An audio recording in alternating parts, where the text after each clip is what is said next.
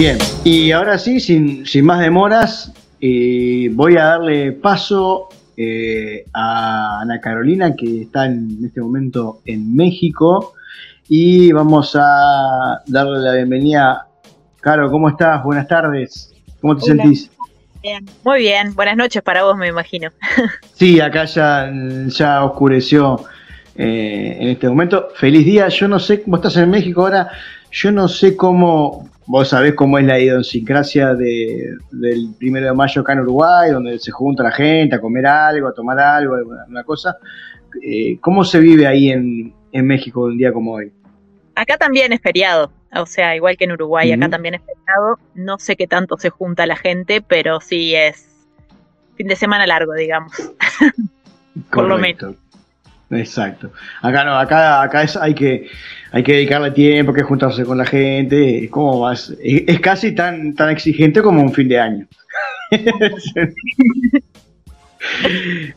Bien, que mm, antes de, entrar en, un montón de cosas que, me gustaría hablar, más que nada porque, porque te sigo hace tiempo, porque para los que no sepan, tenemos un parentesco familiar cercano, este, y más o menos estoy eh, en conocimiento de tu de lo que vos nos vas a compartir hoy.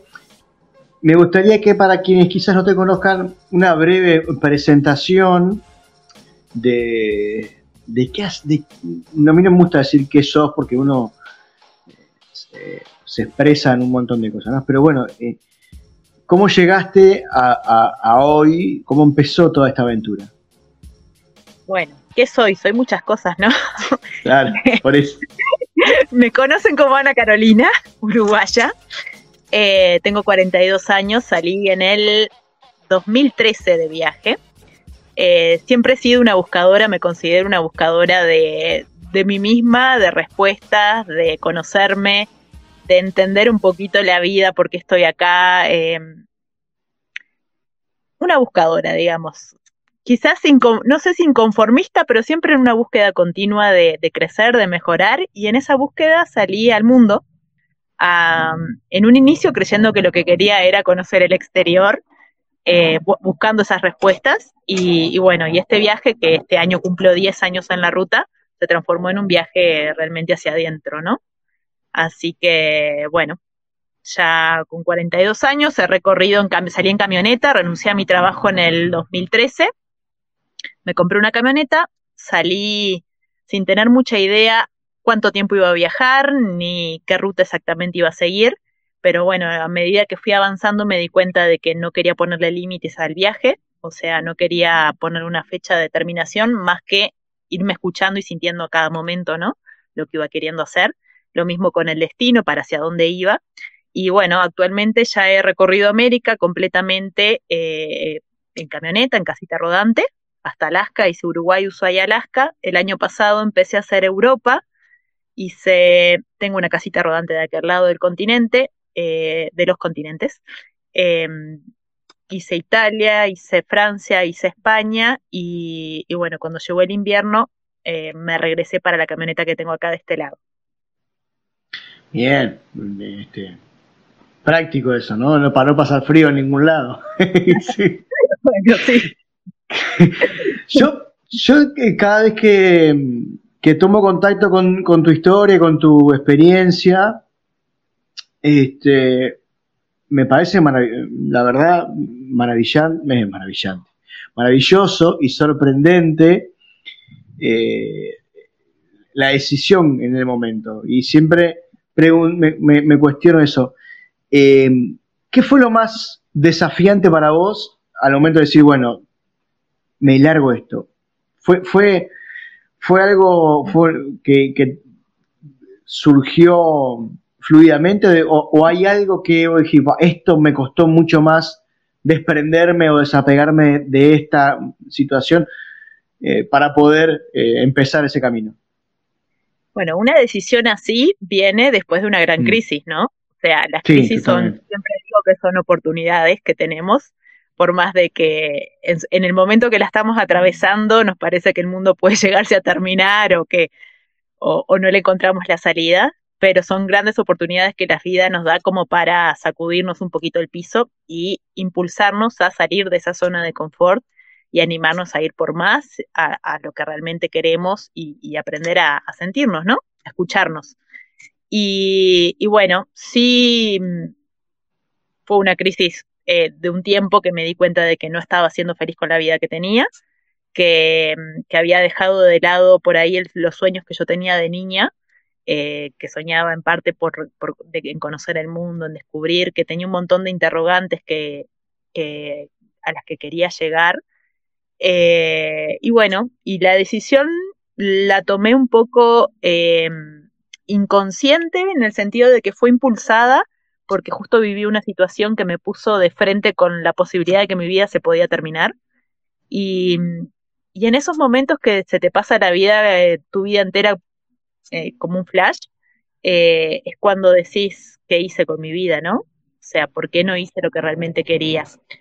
Y eso también fue como el impulso que me llevó a dejar de tener miedo, porque siempre lo que nos paraliza son los miedos, ¿no? De, el miedo de dejar esa zona de confort. Y en ese momento en que me di cuenta de que no había nada que perder, porque mi vida igual se podía ir en cualquier momento, fue que me impulsé y salí. Renuncié al trabajo, me compré mi camioneta y salí.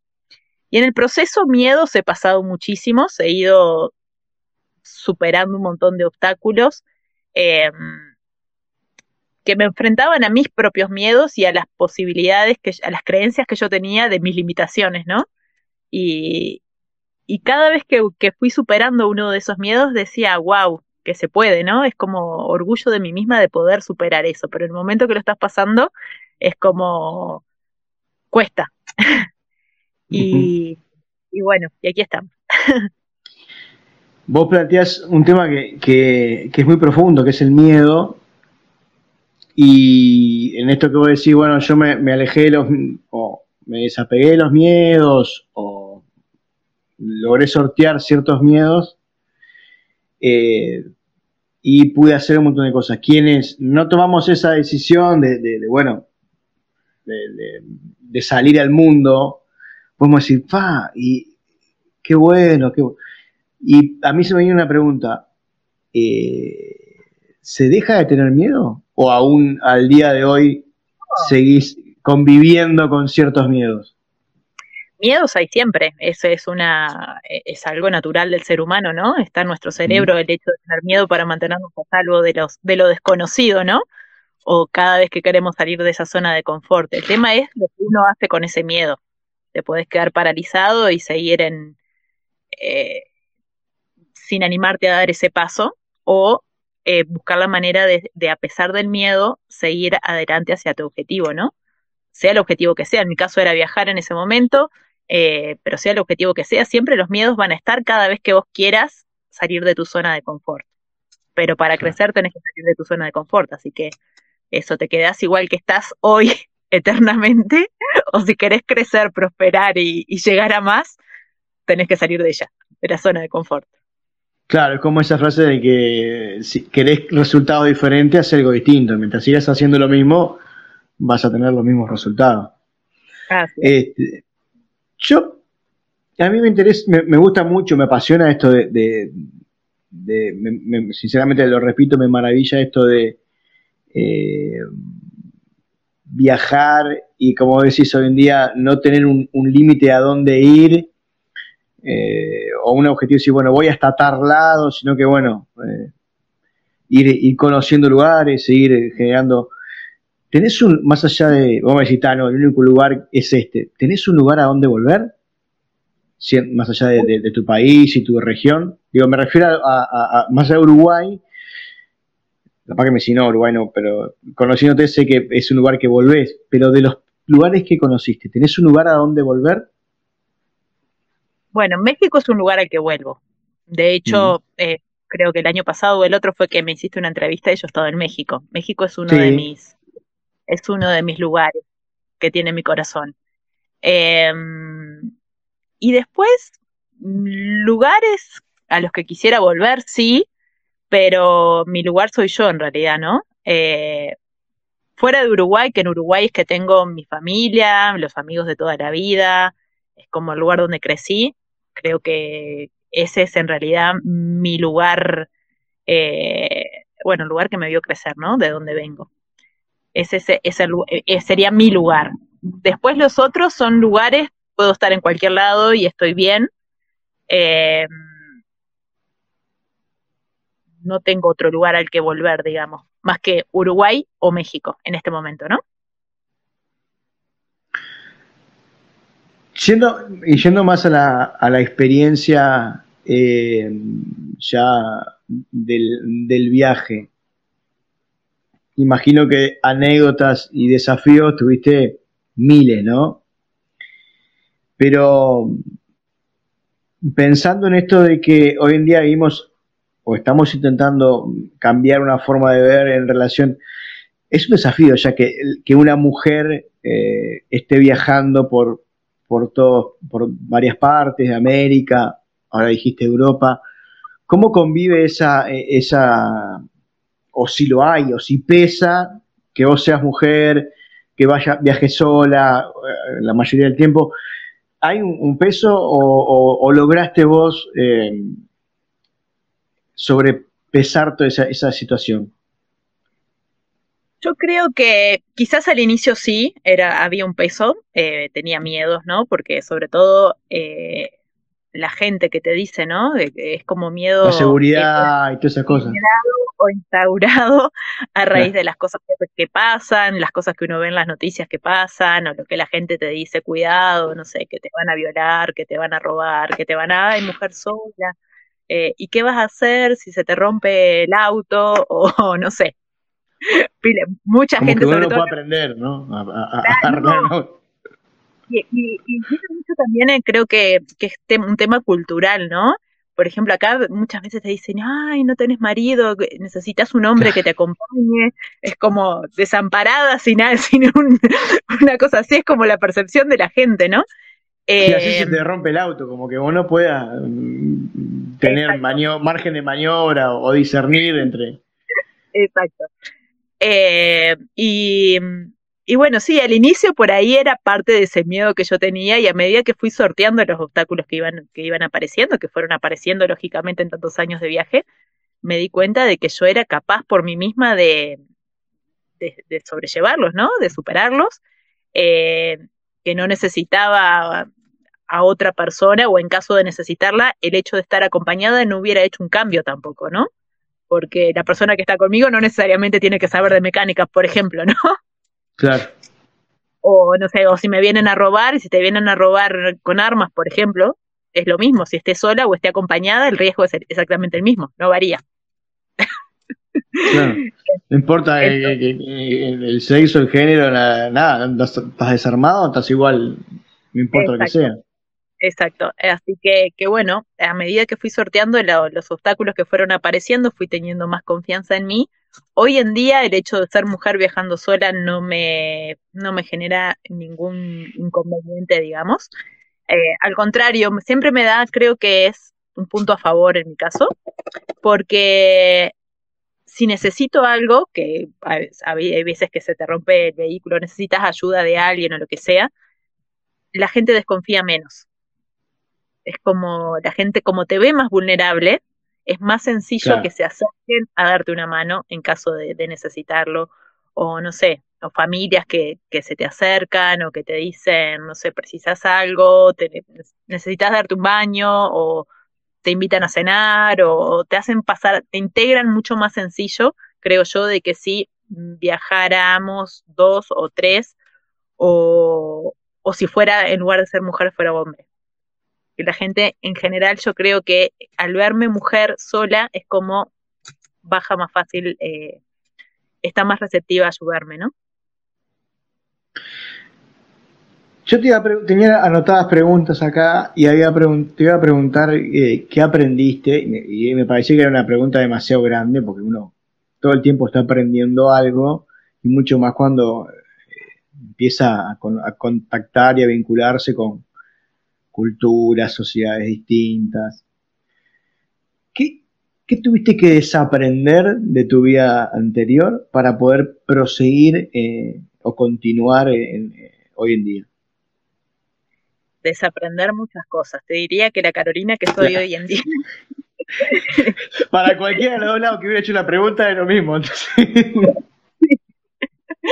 Eh, no tiene, o sea, mantiene algunos rasgos de la Carolina que salió, por ejemplo, o sea, pero, pero sí mi concepción, eh, tuve que tirar abajo un montón de creencias con las que había crecido, eh, de visiones del mundo y de demás. lo que sí de las cosas que aprendí fue aprender a adaptarme, a ser flexible, a no juzgar, porque eso es algo que tendemos a hacer, es a juzgar al otro por cómo piensa, por cómo vive, por cómo lleva su vida y creernos que la manera en la que nosotros pensamos, vivimos, es la correcta, ¿no? Y al vivir tantas experiencias distintas, conocer tantas maneras de vivir diferentes, darme cuenta que quién dice que la que yo tengo de vivir es la correcta. Por ejemplo, ¿no? Mm. Eh, entonces es como aprender eso, de hacer más flexible, no tan rígida, aprender a, que hay tantas realidades de vida como seres humanos que hay, tantas verdades como, como seres humanos hay, eh, no existe ninguna verdad universal, y aprender a aceptar al otro como es, eh, más allá de que yo piense igual o no piense, aprender, también aprendí que estoy en continuo aprendizaje, y, que todas las personas que, me voy encontrando me enseñan cosas. Eh, aprendí a que, que, tengo que ir de a poquito, ir bajando mi ego, que todos los tenemos, ¿no? Y, y darme cuenta que en realidad, como decía Sócrates, solo sé que no sé nada y que y cuanto más voy entendiendo, más me doy cuenta de que no sé nada y que tengo tanto por aprender y que cualquier persona que me encuentre desde el señor que vende, no sé, que vende pop en la esquina hasta cualquier persona tiene cosas para enseñarme, ¿no? Y, y bueno, creo que ese fue el, mayor aprendizaje del viaje.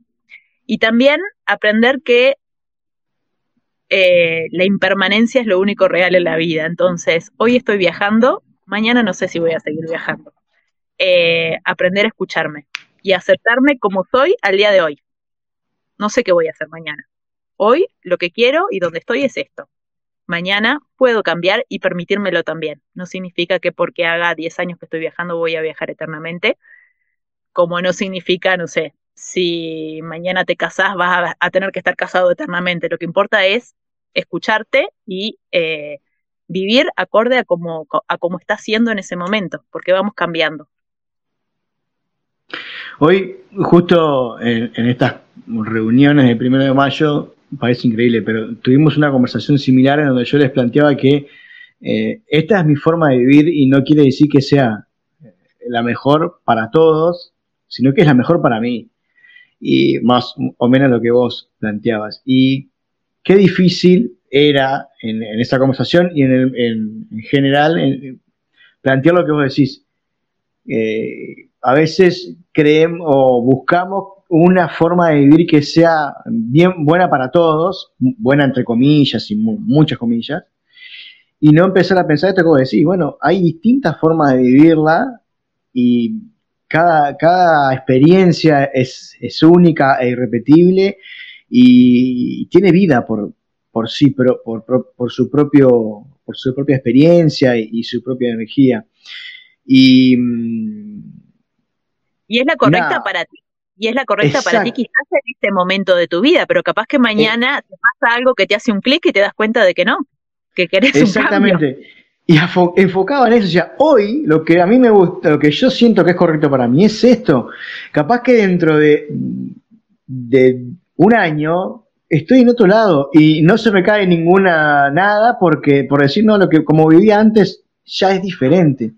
Como que estamos programados o, bajo una creencia en donde vos tenés que buscar una forma de, vivir y que esa forma de vivir sea igual por siempre. Y, eso que vos planteás, de poder darnos cuenta de que uno va cambiando todo el tiempo y que algunas veces, a mí me pasa por ejemplo que, yo qué sé, te pongo un ejemplo, mi hija eh, no come carne, por lo tanto la gente le dice que es vegetariana y yo le digo, no, no es vegetariana, no come carne no, no, no somos tal cosa por hacer esta, porque dentro de un tiempo quizás vamos cambiando, vamos, vamos modificando. Y, y, eso hoy en día, en, tiempos en donde eh, parece que la vida nos, nos, impulsa a, estar en, todo el tiempo atentos a lo que, al presente, me parece fundamental, principalmente en esto de que eh, entender y, e integrar al otro y a la vida la, y a la experiencia de la otra persona, ¿no? No sé si a vos te pasa en el viaje, pero empezás como a entender por qué pasan ciertas cosas que antes quizás eh, o las juzgabas o decías yo no voy a poder hacer tal cosa o no sé si me, explico. Es que las juzgaba por la misma, las mismas creencias que, que vamos con los que fuimos educados, ¿no? Las creencias, o sea, de la misma sociedad, ni siquiera de los padres, desde la misma sociedad que te va, nos, nos, va desde que, desde que vamos creciendo. Es como un combo. exacto, te van direccionando que por ahí es lo correcto y que por ahí tiene que ser y que si te salís de ahí está mal. Eh, y eso también genera muchísimo dolor en la gente. Porque hay gente que, o sea, somos todos personas diferentes, para empezar, somos individuos y por ende, eh, cosas distintas. Vinimos a la vida a aprender cosas diferentes y a hacer cosas diferentes. Entonces, no nos pueden meter a todos en la misma bolsa. No podemos, no entramos en la misma bolsa. Y como vamos cambiando, tampoco eternamente vamos a estar felices haciendo lo mismo. Entonces, el permitirnos eso, eh, creo que es, es como la clave, ¿no? De, de, seguir con la eterna búsqueda de uno mismo, pero, pero al mismo tiempo irte sintiendo pleno a medida que vas, vas avanzando, ¿no? ¿Sentiste alguna diferencia entre tu experiencia en América Latina y en Europa? Sí, sí, la verdad es que sí. Eh, no me llegué a adaptar a Europa, te soy sincera, hice, hice esos tres países, no me llegué a adaptar, en mi caso porque creo que lo principal, bueno, por un lado la seguridad, obviamente que en Europa estoy más, me siento más segura, yo me estaciono en la calle, yo no, no pago, no estoy en camping en ningún lado, entonces eh, en América en algunos lugares tengo que tener cuidado o duermo con un ojo abierto, uno cerrado, a la, a la, a la alerta, digamos, ¿no? Y en Europa eso no me pasaba, lógicamente. Pero eh, en América lo que sí había, lo que sí hay, es, claro, culturalmente somos como más, eh, somos más cariñosos, somos más familiares, más cálidos. exacto. Entonces somos como, mm. es como, mm, se me hace mucho más sencillo la parte social, por más de que llegue a un lugar y no conozca a nadie, se me hace más sencilla toda la parte social de, que la gente se te acerca, eh, no sé, compartís un rato, haces amistades fácilmente. Y en Europa eso no me pasaba. Por un lado, por el tema del idioma, porque fuera, fuera de, España, ya después en Francia no hablan solo francés, ni inglés, ni español. Eh, en Italia italiano, pero bueno, no hablo italiano, pero ahí un poquito me podía llegar a hacer entender. Uno se rebu es como, es como el portugués acá en Uruguay, acá en, Sudamérica. Uno se cree que más o menos ahí la puede pilotear. Claro.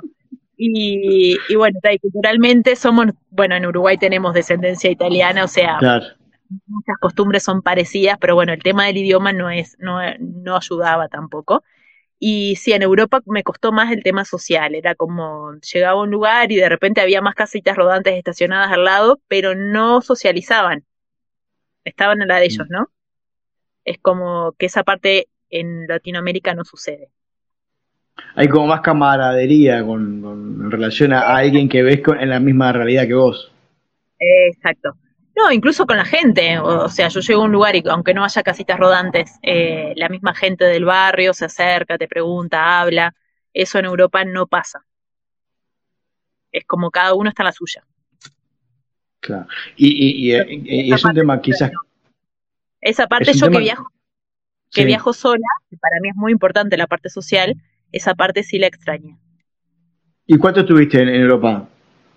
Y estuve el año pasado como desde mayo hasta fines de noviembre. Bien, te voy a hacer dos preguntas para ir eh, ir cerrando sin, sin apuro ni nada, pero para ir viendo. La primera es eh, si tenés pensado volver a Europa o este, ir, para el otro lado. Y si querés empezamos por ahí y después sigo con la otra para no... Este... Bueno, Europa voy a... No sé cuándo, yo, eh, o sea, es como te decía hoy, yo me voy escuchando día por día y voy viendo lo que tengo ganas de hacer. Es más probable que vuelva a Uruguay próximamente que que vaya a Europa eh, antes, ¿no? Eh, tengo una camioneta en Europa, así que a Europa voy a volver seguro. Tengo, mi, tengo una casa rodante allá. O sea, volver voy a volver, pero todavía no sé cuándo. Yo soy más como de, de decisiones rápidas. O sea, en, el momento me escucho, me siento y, tomo la decisión. O sea, tengo ganas de, irme a un lado, compro el pasaje y me voy capaz que la semana, a la siguiente semana ya me estoy yendo. No planifico con largo tiempo de anticipación. O sea, me voy sintiendo y hago lo que siento. Bien, y lo mismo me imagino para ir eh, pensando en, otros lugares fuera de Europa, pensando en Asia o, eso lo vas a ir sintiendo en el medio que te venga las ganas de hacerlo. Exacto, exacto. Es como que la, ya llevo tantos años en la ruta que la vida no se planifica. Para mí, la vida yo no la planifico, me voy sintiendo y trato de darme la libertad en eso, ¿no? Es como aprendí a, vivir tan, tanto así con esta libertad de decidir mi día a día que hasta me, es como que me genera un estrés, una limitación comprar un pasaje de avión, por ejemplo, ¿no? Porque si, si, le pongo fecha significa que ese día me tengo que estar yendo y yo no sé si voy a tener ganas ese día de estarme yendo. Es una limitante. Es una limitante, exacto. Por eso me gusta comprar los pasajes abiertos, sin fecha. Y y pues una pregunta que todo el mundo va a hacer. Eh, ¿cómo, ¿Cuál es el sustento? ¿Cómo te sustentás vos en, estos años? Bueno, eh, tengo varias maneras de sustentarme. Eh, bueno, salí con ahorros, en el camino obviamente que se me acabaron, y ahí empecé a generar ingresos con, con cosas que había aprendido en Uruguay. Por ejemplo, hice, había estudiado shiatsu, masaje japonés, em, en el camino también aprendí, otros viajeros me enseñaron a hacer otras cosas, otras maneras de, generar ingresos y así aprendí a hacer artesanías. Eh, ahora ya hace unos cuantos años que tengo un emprendimiento eh, de artesanías, que tengo tiendas que revenden también mis artesanías acá en México. me gustan las piedras, me gusta la gemoterapia, entonces em, es como una combinación de lo que son artesanías con el significado de la gemoterapia, de la energía de las piedras, para lo que sirve cada, cada una de las piedras. Em, por otro lado, bueno, soy escritora, tengo hoy en día dos libros escritos, soy en el viaje también, yo siempre estoy estudiando, me gusta estudiar, eh, no lo hago por tener un título, sino lo hago por, eh, por aprender. Yo. Por aprender yo, por saber yo, he tenido, he, estudiado y he tenido otros títulos aparte del que salí de allá, pero pero no lo hago por el hecho de, ya no me importa el tener un, diploma que mostrar, lo hago porque es algo que eh, me hace a mí crecer, ¿no? Y bueno, en el, en el viaje me formé como, como coach certificada eh, en coaching estratégico y coaching puro. También eh, estudié coaching espiritual que tiene que ver más con la rama del budismo, con la filosofía budista de, bueno, de, de, la concepción del, mundo y, de, y, del por qué estamos acá. Eh, trabajo de eso hoy en día también. Doy talleres eh, con estas temáticas también. Y, y, bueno, y los libros. Eh, la semana pasada o la otra tuvimos a Fede Isabela, que es un filósofo uruguayo. Un filósofo uruguayo, si me escucha me, me, va a matar. Hicimos dos programas de, de acerca del budismo Así que también, este, y todo lo, rico que tiene el, budismo aplicado a este presente, ¿no? no tan místico, sino más eh, aplicado y, tiene como, como una sabiduría de, tantos años, hoy en día eh, se puede aplicar de forma eh, tan provechosa para, los seres que la practican, ¿no? quiero cerrar con una pregunta que, que la otra vez vos nombraste que estuviste en el otro programa, en el programa de radio que hicimos el año pasado con, con algunos amigos, no me acuerdo si fue el año pasado, no, fue el otro año, 2021. Y yo no sé si la pregunta te la hicimos, pero a mí me gustaría, ¿cómo, cómo afectó los años de, emergencia sanitaria, dos, no sé, dos o tres años que, vivimos, en tu experiencia, en este viaje? ¿Cómo viviste esa, esa experiencia? Bueno, a mí me agarró acá en México. Em, la, la, pasé al principio, me costó, porque si bien yo estoy acostumbrada mucho a estar sola, o sea, me encanta estar sola, de hecho, es como necesito muchas veces tiempo conmigo. Em, pero claro, no poder sociabilizar con más nadie, era realmente sola, sola, sola, y eso lo sentí. Y al mismo tiempo yo estoy acostumbrada a moverme y no me podía mover. Entonces eso también se sintió. Pero bueno, como todo, traté de, sacar el aprendizaje de, ese momento que, nos estaba tocando vivir, eh, de aprovechar, siempre trato de aprovechar mi tiempo de vida. Así que en esos meses fue que escribí mi primer libro y, y descubrí otras partes mías que no conocía. Por ejemplo, descubrí que me gusta, que puedo dibujar, que me gusta dibujar, que me sale bien dibujar. Eh, seguí profundizando más en la meditación, en el autoconocimiento, eh, le busqué la manera, por ahí, les, por ahí le, la sobrellevé. Bien, eh, vos dijiste que, estás con, con tema de coach y de un montón de cosas. Me gustaría preguntarte y que nos invites a, y que nos cuentes cómo, cómo podemos, cómo puede hacer la gente para contactarte y compartir eh, esas actividades que estás teniendo hoy en día? Bueno, eh, tengo redes sociales, por supuesto. Como viajera, mi red social me encuentran como La Vida Viajando. En Instagram es lavida.viajando. Eh, y como coach, ahí dentro igual del Instagram de La Vida Viajando tiene el link a, mi parte eh, como coach. Se llama El Viaje hacia adentro. Así me, así me pueden contactar a través de las redes. A ver si nos metió alguien acá. a ver si. Este, Caro, la verdad que. Así te decía. Así decía. Caro, la verdad que es un placer eh, compartir contigo eh, tu experiencia. Espero que eh, la próxima vez que andes, por acá, poder vernos y encontrarnos, que hace, yo hace pila que no nos vemos presencialmente. Bueno, esperemos. si llego el en breve, ahí te, te busco. Este, te mando un abrazo, te mando un abrazo grande. te felicito por la, por la experiencia que estás, que estás teniendo. Eh, y nada, los, mis mayores deseos de, de, felicidad y plenitud para todo lo que hagas, sea que tengas que seguir viajando o que la vida te, te lleve para otro lado. Muchas gracias, Fabián. Te mando un abrazo enorme y gracias por la invitación para estar hoy acá en el programa. Un abrazo grande.